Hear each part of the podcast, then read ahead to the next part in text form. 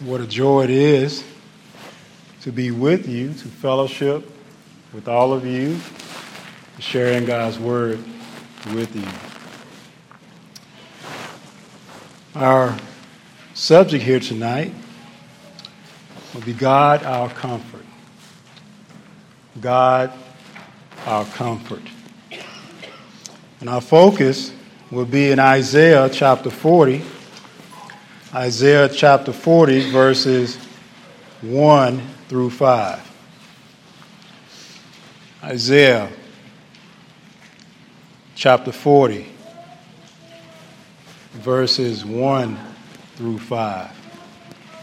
And I got three points that I will be looking at here tonight, and I just want to share these with you.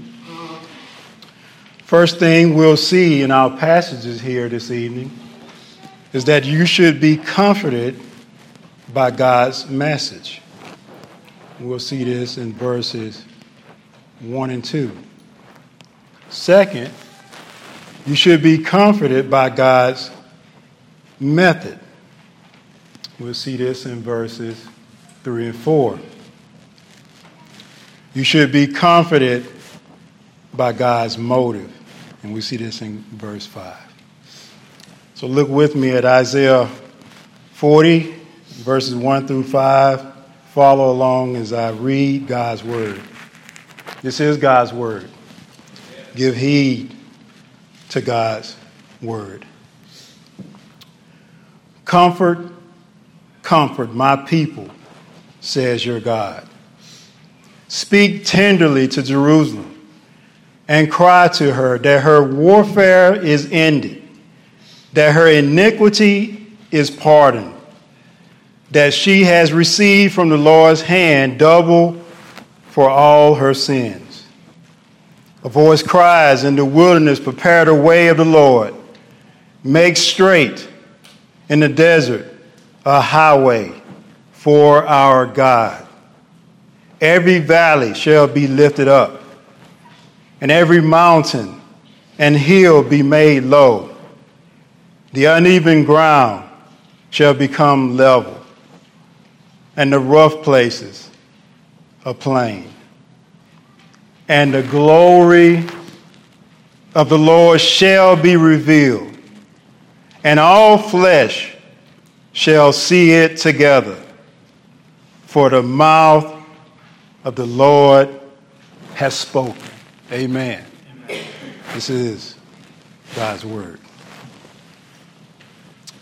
Isaiah ministered to Judah, the southern kingdom of Israel. His book breaks down into three sections. Chapters 1 through 39 focus on God's impeding judgment upon Judah because of her sins.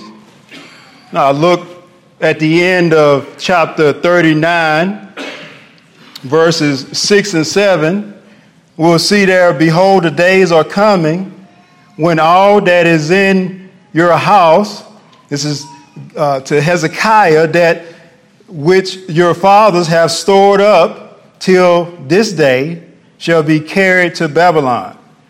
Nothing shall be left, says the Lord and some of your sons, whom will come from you, whom you will father, shall be taken away, and shall be eunuchs in the palace of the king of Babylon.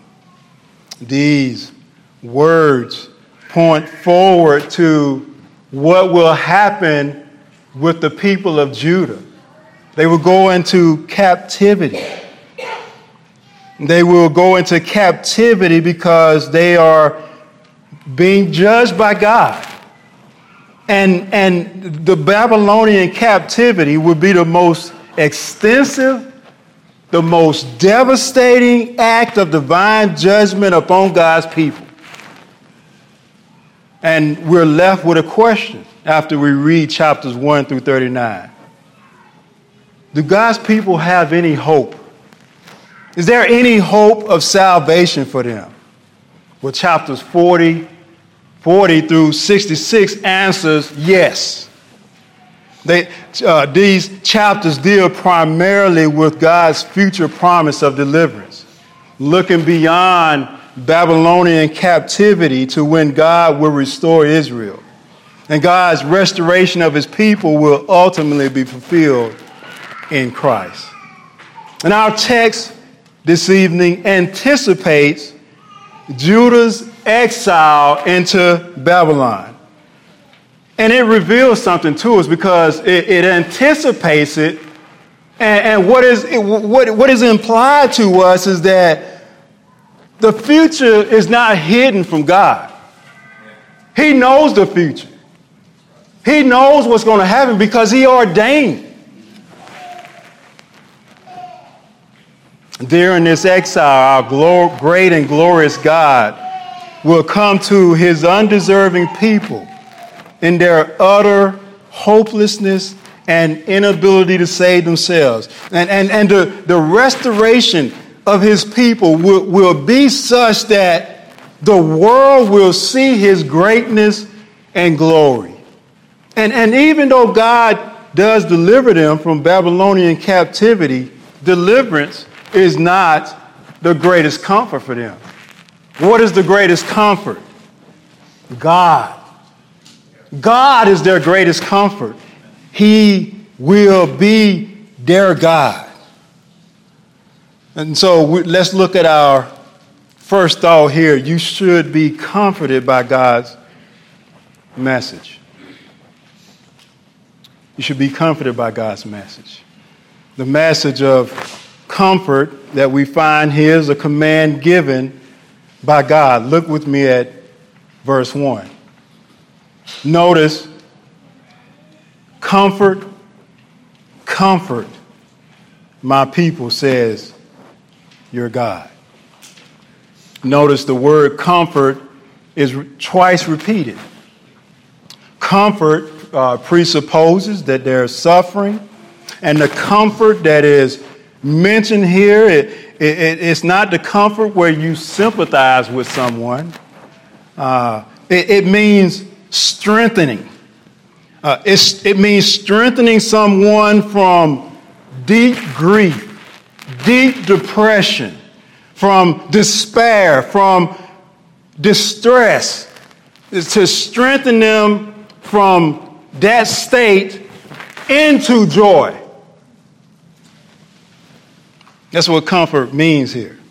And, and notice that it does not say that there are people needing comfort.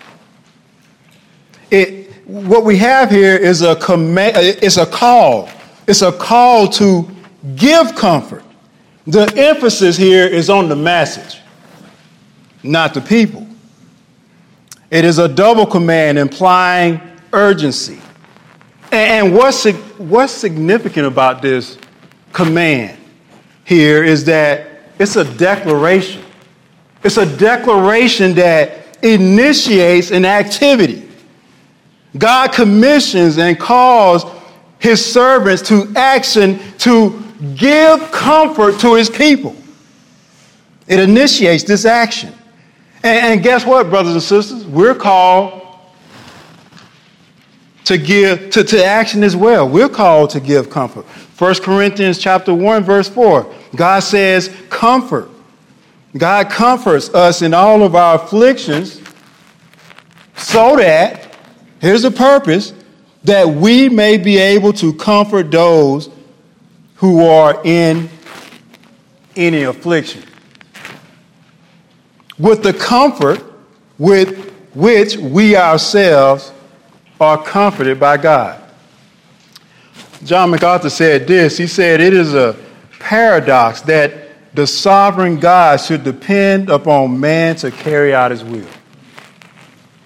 Sovereign God calls us to comfort others with the comfort that he comforted us with.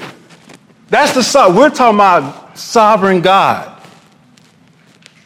calling you to give comfort. And guess what, brothers and sisters? If you don't do it, you disobeying God. Look again with me at verse 1 where it says, My people. This primarily refers to God's people in future Babylonian captivity. And again, they'll be in captivity because of their sinfulness and their, their unfaithfulness to God. And Isaiah captures it in this way Isaiah chapter 1, verse 4 says, All sinful nation, a people laden with iniquity, offspring of evildoers, children who deal corruptly. They have forsaken the Lord. They have despised the Holy One of Israel. They are utterly estranged. And in Isaiah 6 and 9, God doesn't call them my people, He says, this people. God refers to them as this people because of their sinfulness, because of their rejection of Him. And, and God judged them for this. And, and, the Babylonians enslaved them. They will, this is future. They will be enslaved. Many will die in captivity. Jerusalem will be in ruins. The temple will be destroyed. There'll be no priests offering sacrifices. They will be in a desperate situation. And if you want to find out more about how desperate their situation was, read Lamentations. Lamentations was written to express the grief, despair, pain, misery, loss that, uh, that the inhabitants of Judah was, uh, Jerusalem was experiencing. And, and, and throughout Lamentations, uh, Lamentations chapter 1, verse 2, verse 9, verse 16, verse 17, verse 21. It's repeated over and over again. She has none to comfort her. But God reveals his awesome greatness and that he comes with his word to his people while they are helpless. They're not even in captivity yet. While they are helpless, this word comes to God's people. And beloved, can I say to you, God send difficulties into your life?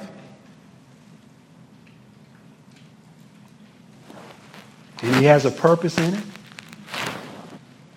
He, he sends difficulties into your life to drive you to him so that you can learn to rely upon him. This is what Paul says in 2 Corinthians chapter 1 verses 8 through 10. He said, "For we do not want you to be unaware, brothers, of the affliction we experienced in Asia, for we were so utterly burdened beyond." Sounds like Paul needs some comfort. He says, We were so utterly burdened beyond our strength that we despised of life itself. Indeed, he said, we felt that we had received the sentence of death. Thought he was going to die. But there was a purpose in that. And the purpose, he says, but that was to make us not rely on ourselves, but on God who raises the dead.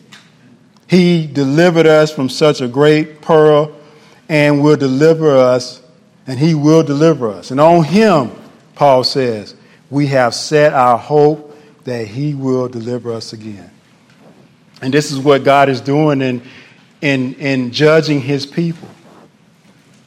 Ultimately, so that they can turn away from themselves and seek after him and cry after him for comfort.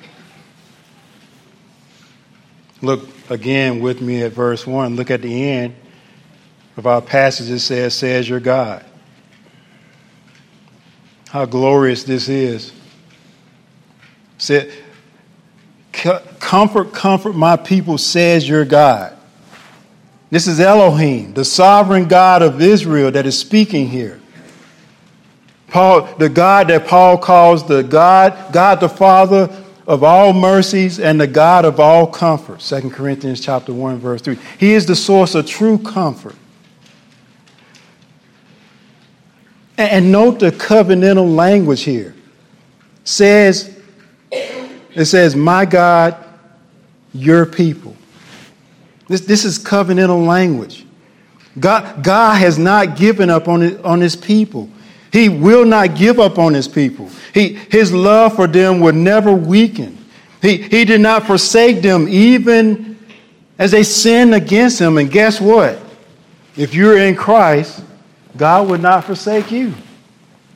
Romans 8 38 and 39 says this For I am sure that neither death, nor life, nor angels, nor rulers, nor things present, nor things to come, nor powers, nor height, nor depth, nor anything else in all creation will be able to separate us from the love of God in Christ Jesus our Lord. The people, God calls them my people, and I'm your God. There will be a point that these rebellious people, the, the people that, that should have died off in captivity, God will come to them, He will come to them as your God. And they will be to Him my people again and he didn't forsake them. James Montgomery Boice said this There is nothing in all the universe that is greater and more steadfast than, than love. Therefore, nothing in all the universe can separate us from it. And that's what we learn here with this command given comfort, comfort my people that even though the people of God deserved the judgment of God, they, they deserved every bit of what they were going, what they will go through in the future. But nothing separates God's people from his love.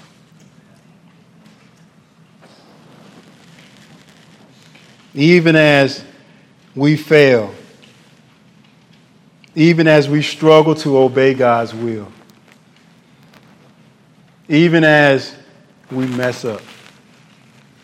If you're a child of God, God will not forsake you. He will not leave you. Look at verse 2. Here, God commands that his messengers make his message of comfort known. Make it clear. Make sure that everyone who hears it understand it. Make sure that they don't miss anything that is said. Look at verse 2. Speak tenderly to Jerusalem. Literally, this reads to speak to the heart of Jerusalem. And here we see God's tenderness toward his people to, to reassure their hearts. To, to reassure their hearts, God's messengers must speak to the people with a tender and per, persuasive words. And, and we too must, must minister God's comfort through His word with, with humility and, and with tenderness. But it can be hard. It, it can be hard to love fellow saints who are sinners. it, it, can be hard. It, it, it can be hard because there are times where we take our eyes off God and His Word and begin to focus on disappointments, on unmet expectations, and, and the sins of others. And I can say amen to this. This is why I love fire because this was me.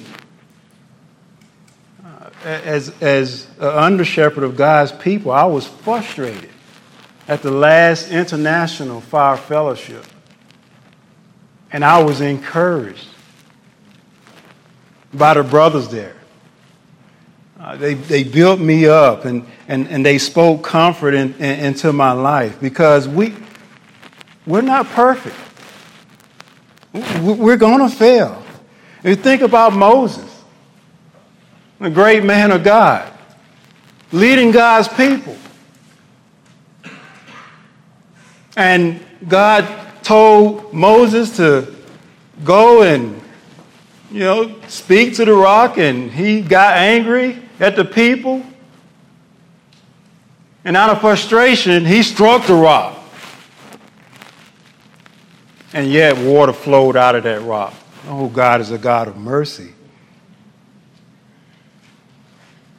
But he acted harshly in anger and frustration when others didn't listen to him.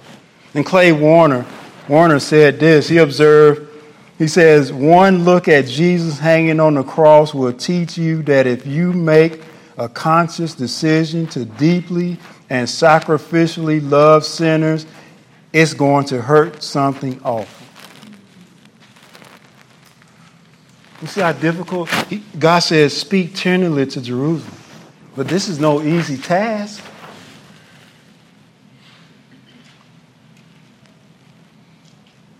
Speak tenderly to her. And not only, and not only that, he says, speak tenderly to the to, to, to her heart and cry to her.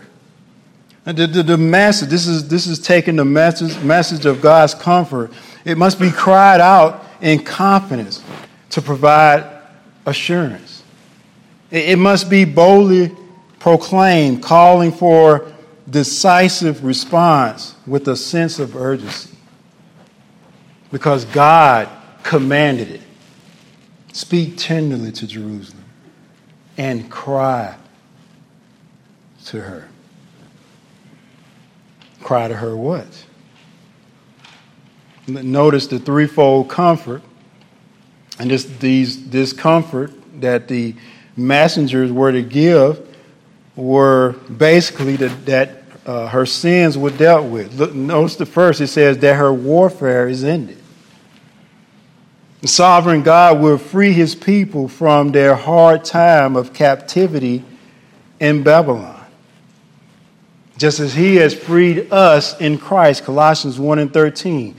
God he has delivered us from the domain of darkness and transform, uh, transfer us into the kingdom of his beloved Son. We've been delivered from the kingdom of darkness and, and to the enslavement to Satan and enslavement to, to sin. He says, Cry to her that her warfare is ended. And notice also it says that her iniquity is pardoned. How is it that God would pardon or forgive iniquity or sin of his people who rebelled against him? How would he do this for these people? Well, Isaiah 53 gives us the answer. Isaiah 53 and 4 says this Surely he has borne our griefs and carried our sorrows. But he was pierced for our transgressions, he was crushed for our iniquities. Upon him was the chastisement that brought us peace, and with his wounds we are healed. All we like sheep have gone astray. We have turned everyone to his own way and the Lord has laid on him the iniquity of us all. All means all. These are comforting words to the people who are sinners. That her warfare is ended, that her iniquity is pardoned, and lastly, that she has received from the Lord, Lord's hand double for all her sins. This, this doesn't mean that Jerusalem suffered enough to, to pay double, uh, enough to pay double in punishment for her sins. God, God is saying that it, God is saying that Jerusalem has paid a, a great price for her sins, and He will not require further payment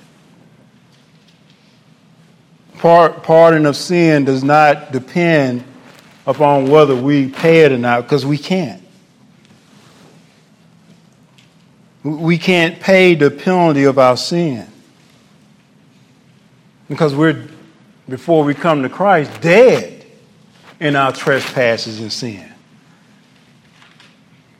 And perhaps there's some here this evening you haven't come to Christ and you think that you can work and make it all good with Holy God, you can't. You can't do it. There, there, there, you commit one sin, the wages of sin is death. One sin, you deserve to die. So you can't pay for your sin. But here's the good news that those of us who know Christ has embraced. Ephesians 2 chapter uh, Ephesians chapter 2 verses 8 through 9 says this for by grace you have been saved. Hallelujah. For by grace you have been saved through faith. And this is not your own doing. It is the gift of God, not a result of works, so that no one may boast. By grace, through faith, and it's a gift of God. This is how sins are dealt with. Look at verses 3 and 4. And this is our second point. You should be comforted by God's method. God is coming to his people.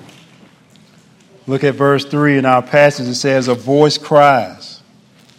And we're not told who this voice is. It, it, is a, it is the message that is important, not the voice that cries out. And of course, the New Testament applies these words to, to John the Baptist. John chapter 1, verses 19 through 23. Uh, John the Baptist prepared the way for Christ by directing the people to God and calling them to repentance. But notice what it goes on. It says, A voice cries, In the wilderness, prepare the way of the Lord. Make straight in the desert a highway for our God. In those days, when a king was transported on a journey, and a van's crew went out to smooth his passage by leveling the road and uh, for his carriage. And what is being said here is preparations must be made because Yahweh is coming. Yahweh, our God, is coming. And, and this implies that Yahweh had left. And he left, remember, in Ezekiel chapters 9 through 11, uh, God left the temple. The glory of the Lord left the temple. But now it is saying that make a way. He's coming back. He's coming again. And this preparation that is called for, it is spiritual. It is spiritual preparation. The way to be prepared for God is in the human heart. The obstacles to be removed are those of human sinfulness. Yahweh is coming into the wilderness of his people's lives and into the desert of their hearts, into the place, he's coming into the very place where they experience weariness into the very place where they experienced despair. And, and, and, and, and, and the, the, the Israelites must make a road for the Lord and remove those, the obstacles that stood in the way and pre- prevented his fellowship with them. Turn to Isaiah chapter 35. Isaiah 35, verse 8.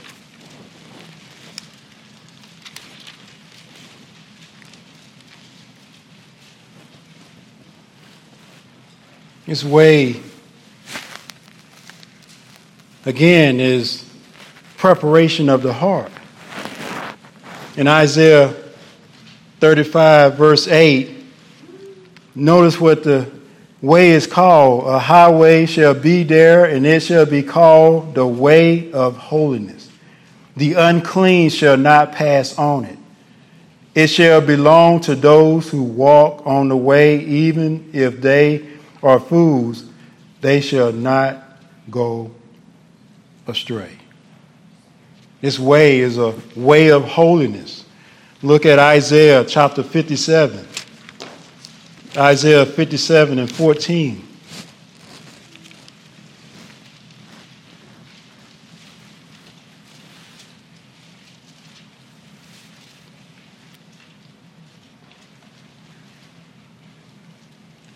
All these precious words. And, and, and, and it shall be said, build up, build up, prepare the way, remove every obstacle for my people's way. For thus says the one who is high and lifted up, who inhabits eternity, whose name is holy. I will dwell in the high and holy place. But notice what he says, and also.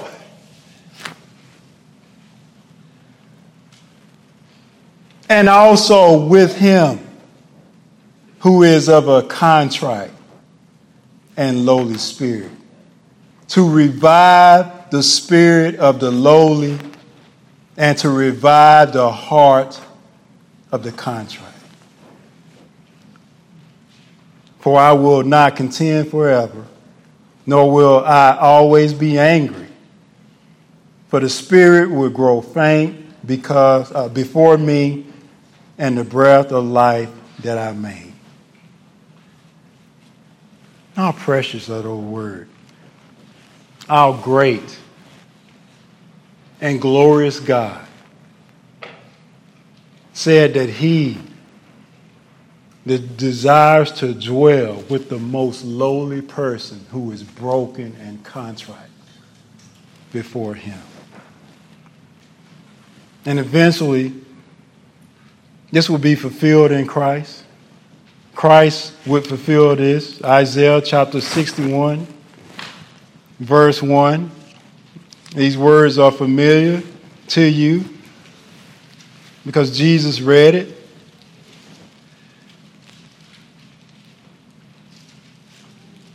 When he was commissioned, Isaiah 61, verse 1, it says, The Spirit of the Lord God is upon me because the Lord has anointed me to bring good news to the poor. He has sent me to bind up the brokenhearted, to proclaim liberty to the captives, and the opening of the prison to those who are bound, to proclaim the year of the Lord's favor and the day of vengeance of our God, to comfort all who mourn.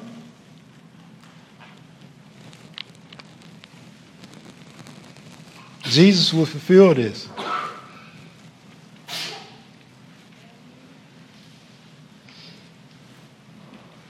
So the preparation is spiritual.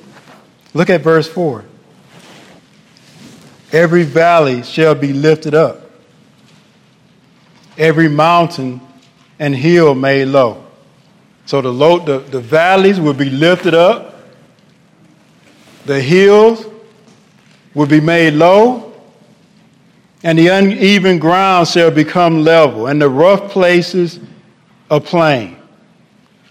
And this is saying that, that every obstacle to the Lord's coming will be taken care of, will be removed. There will be no obstacle that will prevent him from coming to his people to deliver them. No nation, no king, not even the sinfulness of the people will keep God from coming to his people to save and restore. You may be in a place where you feel you have no hope and that God cannot come through in your life.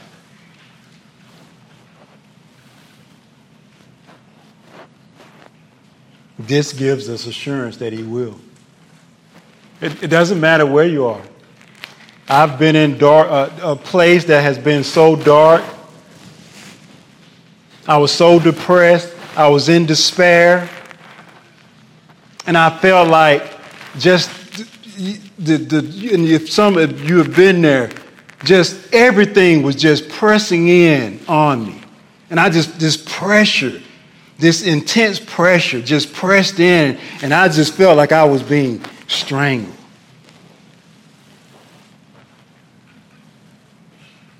But God didn't leave me because every time I picked up His word, He gave me comfort.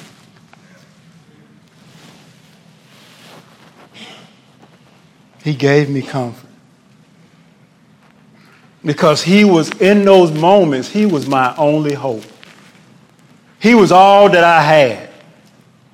His sovereignty was all that made sense to me. Because I tried to make crooked things straight. I tried to make mountains, I tried to bring them down and make them level.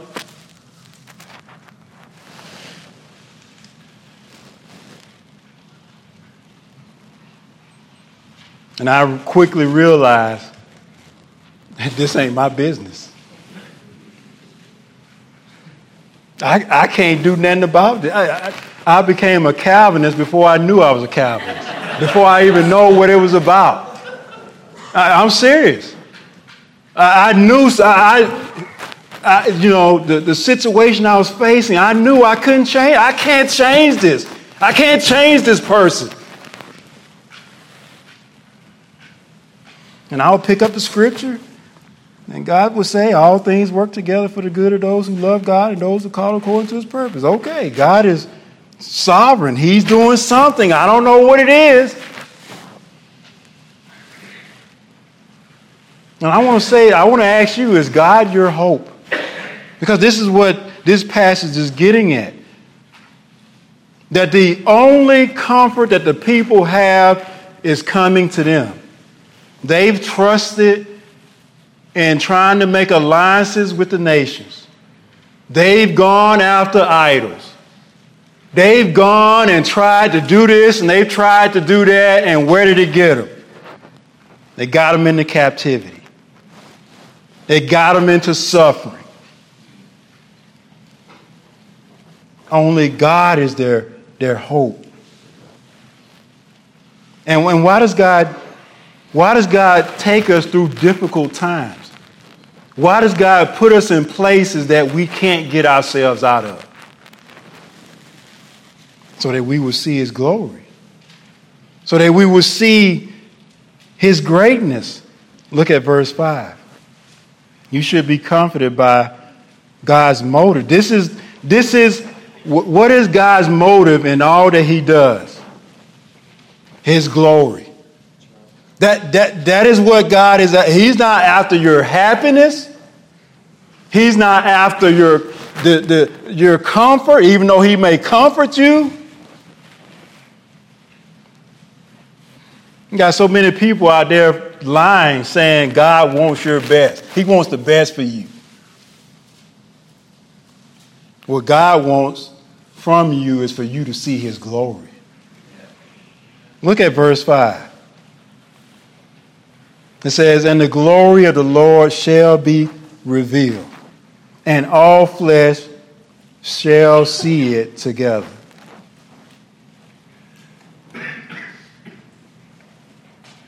There is no revealing of God's glory among the people of God until God comes to them. And just imagine how good, it just remember we had COVID going along and you couldn't come to church, uh, and, and somebody said, okay, doors of the church, we, we can come to church again, and you were so happy. You were like, man, we're just so happy to be able to go and be able to fellowship with the, the people of God. That was just a slimmer of, of what we get here. The people who have who have forfeited God's fellowship now comes to them again. And not only will they see God's glory, but all flesh shall see it together. God's glory is the sign of his presence and power revealed. And his glory is ultimately and supremely revealed in Jesus Christ. Jesus revealed God's glory in his incarnation. John says in John chapter 1, verse 14, the Word was made flesh and dwelt among us, and we beheld his glory, the glory as of the only begotten of the Father, full of grace and truth.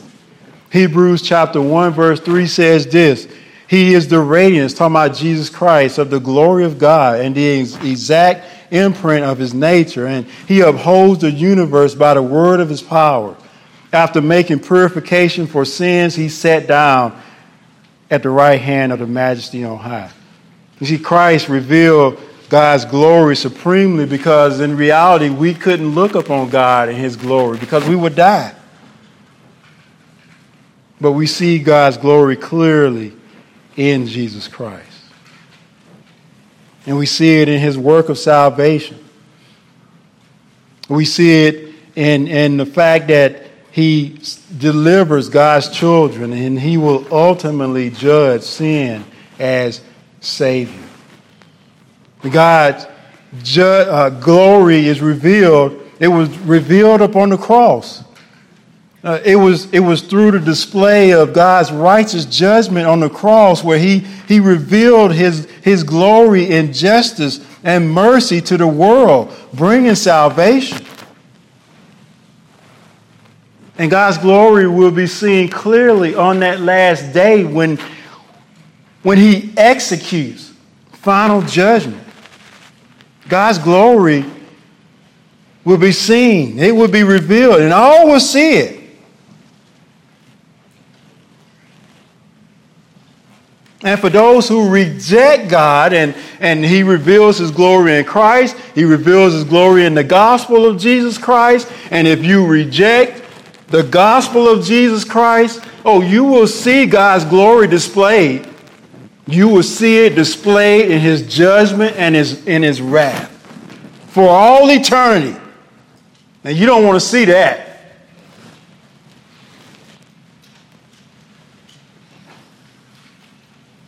And how can we be sure that God will reveal his glory? For the mouth of the Lord has spoken it. God's greatness and glory will be manifested.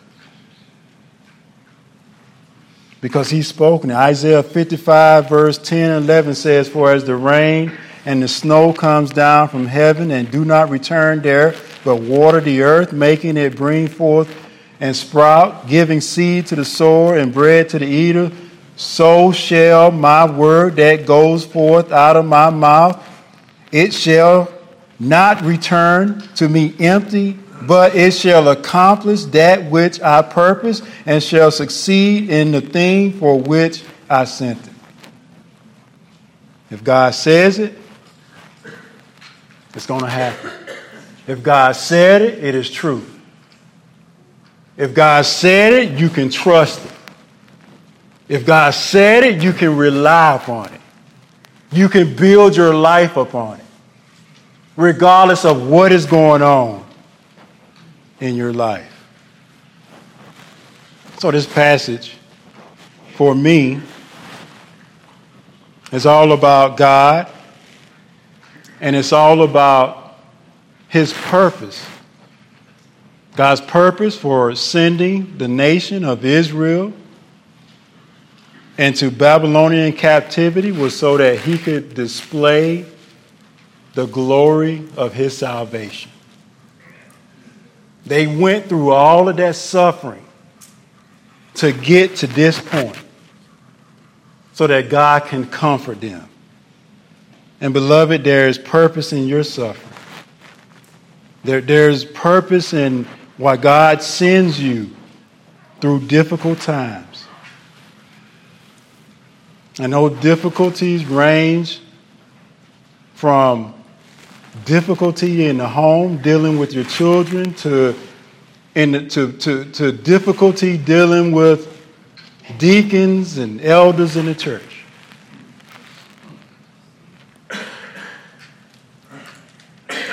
All of that, all of that has a purpose. All of that, beloved, has a purpose. And I don't know about you, but I need to hear that over and over again. Particularly for those of you who are pastors. You can feel like it's you're lonely, and particularly when things are, are not going your way, it can be tough. But there's purpose in the suffering. And God is bringing you low so that He can bring comfort to you through Jesus Christ.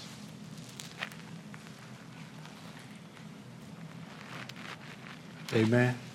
Let us pray.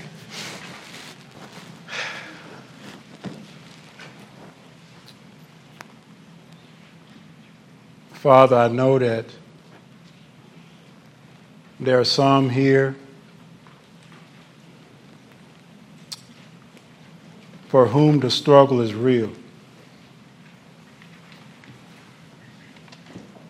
And I pray that they would just get a glimpse of the comfort that you have provided for us in Jesus Christ. For it is in Christ that we have been richly blessed with every blessing in heavenly places. it is in Christ that we have everything that pertains to life and godliness as we know Him. it is in Christ that, that we stand and, and we are, have your grace available to us it is in Christ where we have the assurance that we know that whatever is taking place in our lives, that is working for our good and for your glory. And that is transforming us.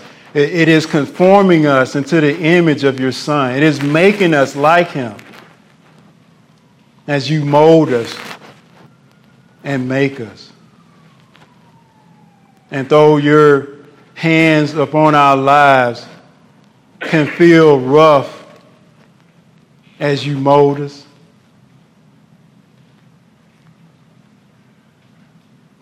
But what you're doing in our lives is done through your love for us in Jesus Christ. And so, Father, I thank you. I thank you for your comfort that we find uh, in your word regarding your greatness and the glory of your Son, Jesus Christ. We thank you. It's in his name I pray. Amen.